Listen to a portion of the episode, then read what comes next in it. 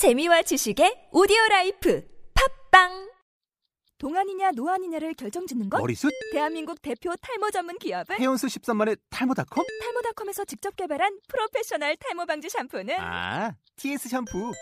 늘어진 두피 모공을 꽉! 단 한 올의 모발까지 꽉! 사용할수록 풍성해지는 나의 모발. 이제 탈모 고민 끝! TS 샴푸.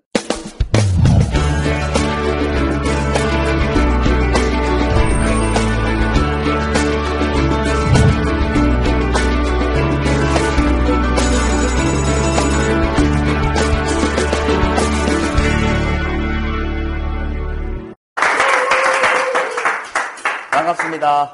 반갑습니다. 일주일 잘 보내셨어요? 예. 네. 어, 정말 소중하고 가치 있는 것은 네모 않는다. 이 네모에 들어갈 게 뭔가 제가 스토리를 두 가지 들려드리겠습니다. 들어보시고 어, 생각해 보시기 바랍니다. 첫 번째 이야기는 이겁니다. 자동차 왕 헨리 포드라고 들어보셨어요? 미국에는 3대 왕이 있어요. 자동차 왕 헨리 포드. 그 다음에 석유왕 록펠라. 그 다음에 강철 왕 카네기. 이 세 명의 왕이 미국 경제를 살리는데 어마어마한 역할을 했죠. 그 자동차 왕 헨리 포드라는 사람이 있었는데 이 헨리 포드는 자동차 업계에 혁명을 일으킨 사람입니다. 그 당시에 자동차 한 대가 2,000달러 할 때 이 사람이 850달러짜리 자동차를 만들었어요. T 모델이라고. 모델 T라고 해서 처음으로 이렇게 벨트 라인을 만들어가지고 자동차를 대량 생산할 수 있는 을 만든 사람이죠. 그전에는 귀족만 타는 자동차였는데 이 사람이 대중화를 시킨 겁니다. 그리고 나중에 이 850달러 자동차가 250달러까지 내려갔습니다. 그래서 미국 사람들이 시민들도 자동차를 탈 수 있게 만든 혁명을 일으킨 사람이었습니다. 대단한 사람이죠. 이 사람이 자동차를 이렇게 생산 라인을 만들려고 어, 미시간주에 발전기가 있어야 되겠죠. 발전기를 설치했어요. 근데 이 발전기가 고장이 나버린 겁니다. 발전기가 고장나서 서면 어떻게 돼요? 생산 라인이 중단되죠. 하루만 중단돼도 어마어마한 손실이 생길 겁니다.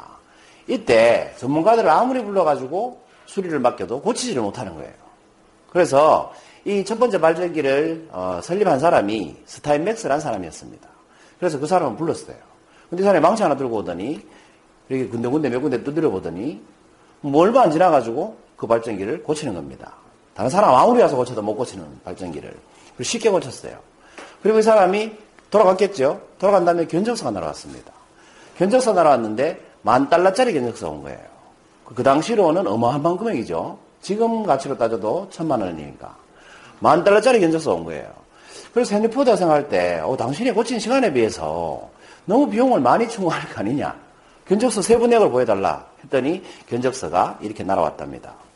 모터를 두드리면서 일한 금액은 10달러고, 어디로, 어디를 두드려야 될지 알아낸 금액은 9,990달러다. 라고 했답니다. 헨리포드가 어떻게 했을까요? 아무 소리 안 하고 다 줘버렸답니다. 이것이 첫 번째 이야기입니다. 자, 두 번째 이야기는 이겁니다. 한 등산가가 겨울에 이렇게 산행을 하는데 조난을 당해버렸어요. 눈 덮인 산을 걷는데 사람도 아무도 없고 불빛도 없고 그래서 이런 생각이 들었대요. 아, 내가 여기서 죽겠구나. 이런 위협까지 느끼고 있는 찰나에 조그마한 불빛이 하나 보이더랍니다.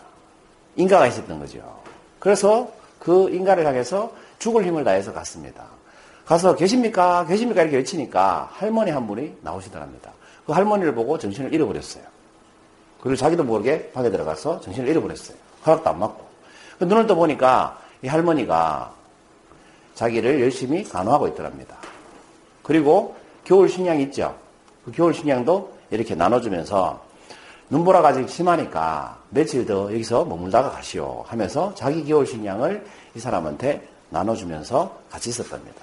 그이 할머니는 아들이 있었는데 이 등산가 나이 정도의 아들이 있었는데 이 아들은 죽고 없었던 거예요. 그 아들 생각이 났던 거죠. 그 이 산이 워낙 날씨가 변덕이 심하니까 좀 이렇게 위험한 산이었나 봅니다. 그리고 어쨌든 이 사람을 보살폈어요. 그 사람이 너무 고맙잖아요. 그래서 보답을 해드려야 되겠다. 알고 보니까 이 사람은 굉장히 거대한 기업의 어, 회장이었던 겁니다. 그래서 백지 수표를 꺼내가지고 어마어마한 금액을 쓰고 할머니한테 드리면서 이렇게 말했습니다. 할머니, 이 돈이면 이제 따뜻한 집에서 겨울을 하실 수 있을 겁니다. 그 할머니 집 보니까 이제 문이 다 빵꾸가 나 있고 춥고 바람이 들어오고 이러니까 집을 한 채 그냥 새로 지어드리려고 했던 거죠. 그리고 어마어마한 돈을 할머니한테 드리고 이 사람은 산을 내려갔습니다. 그리고 몇 년이 지났어요. 궁금하겠죠? 이 할머니가 어떻게 사는지. 그래서 다시 그 산으로 끔찍하지만 그 할머니가 잘 계시는지도 궁금하고 해서 다시 그 산을 갔대요. 갔더니 상상을 하겠죠. 좋은 집에 살고 계실 거라고. 그런데 그 집에 갔더니 여전히 이런 허름한 집에서 허름한 집이 있더랍니다. 그런데 자기가 거기에 묵을 때보다 더 허름하더랍니다, 집이. 거의 폐가 수준으로. 그래서 쫓아가 봤더니 그 할머니가 돌아가신 상태로 그 시체가 그대로 있더랍니다. 혼자 돌아가신 거죠. 주변에 사람이 없으니까. 시체가 막 썩고 부패하고 막 이렇더랍니다. 이상하잖아요. 내가 그 큰 금액을 들었는데 왜 이 할머니가 이렇게 살다 돌아가셨을까? 하는데 그 문에 이렇게 자기가 준 수표를 바람막이용으로 수표를 꼽아놓고 돌아가셨답니다. 이해되시죠? 이 큰 금액이 할머니한테는 아무 소용이 없었던 겁니다.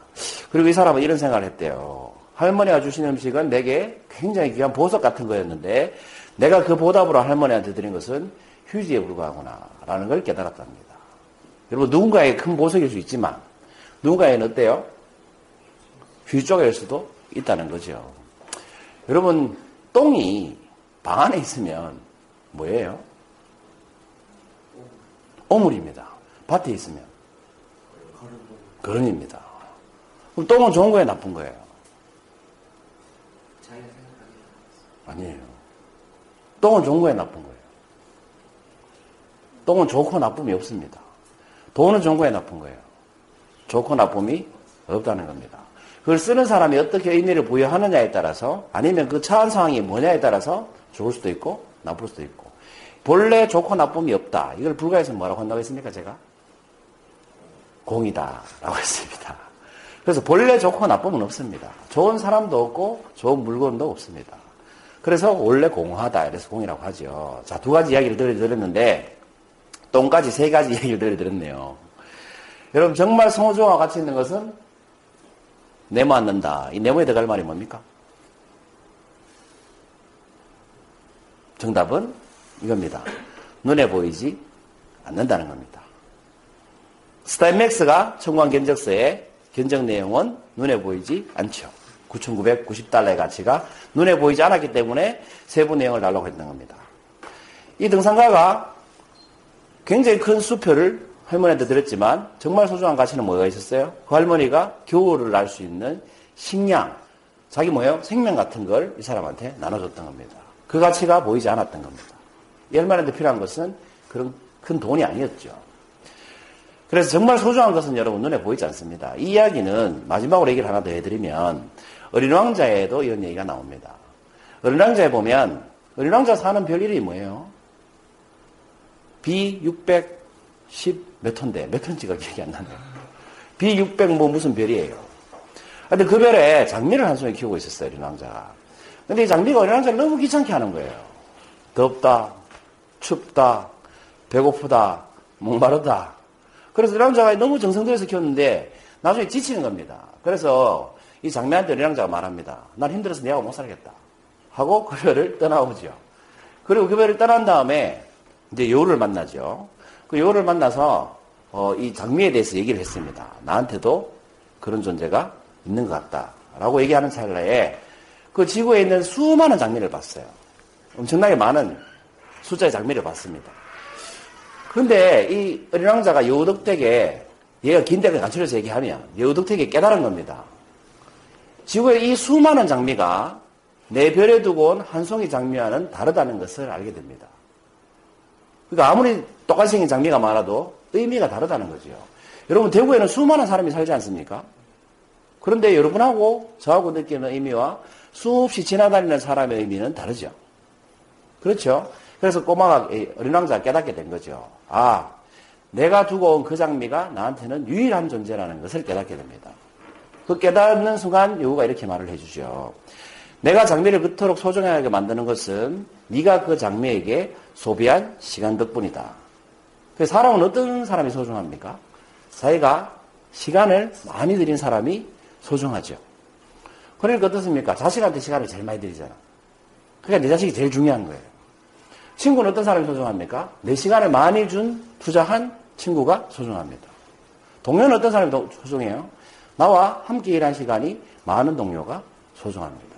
그래서 소중한 것은 내가 시간을 많이 들인 그 대상이 소중하다는 거죠. 그러면서 요가 한마디 더 해주죠. 소중한 것들은 눈에 보이지 않는단다. 네가 시간, 투자한 시간은 눈에 보이지 않잖아요. 그죠?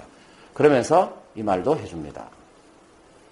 오직 마음으로 볼 때만 그 소중한 것들이 보인단다.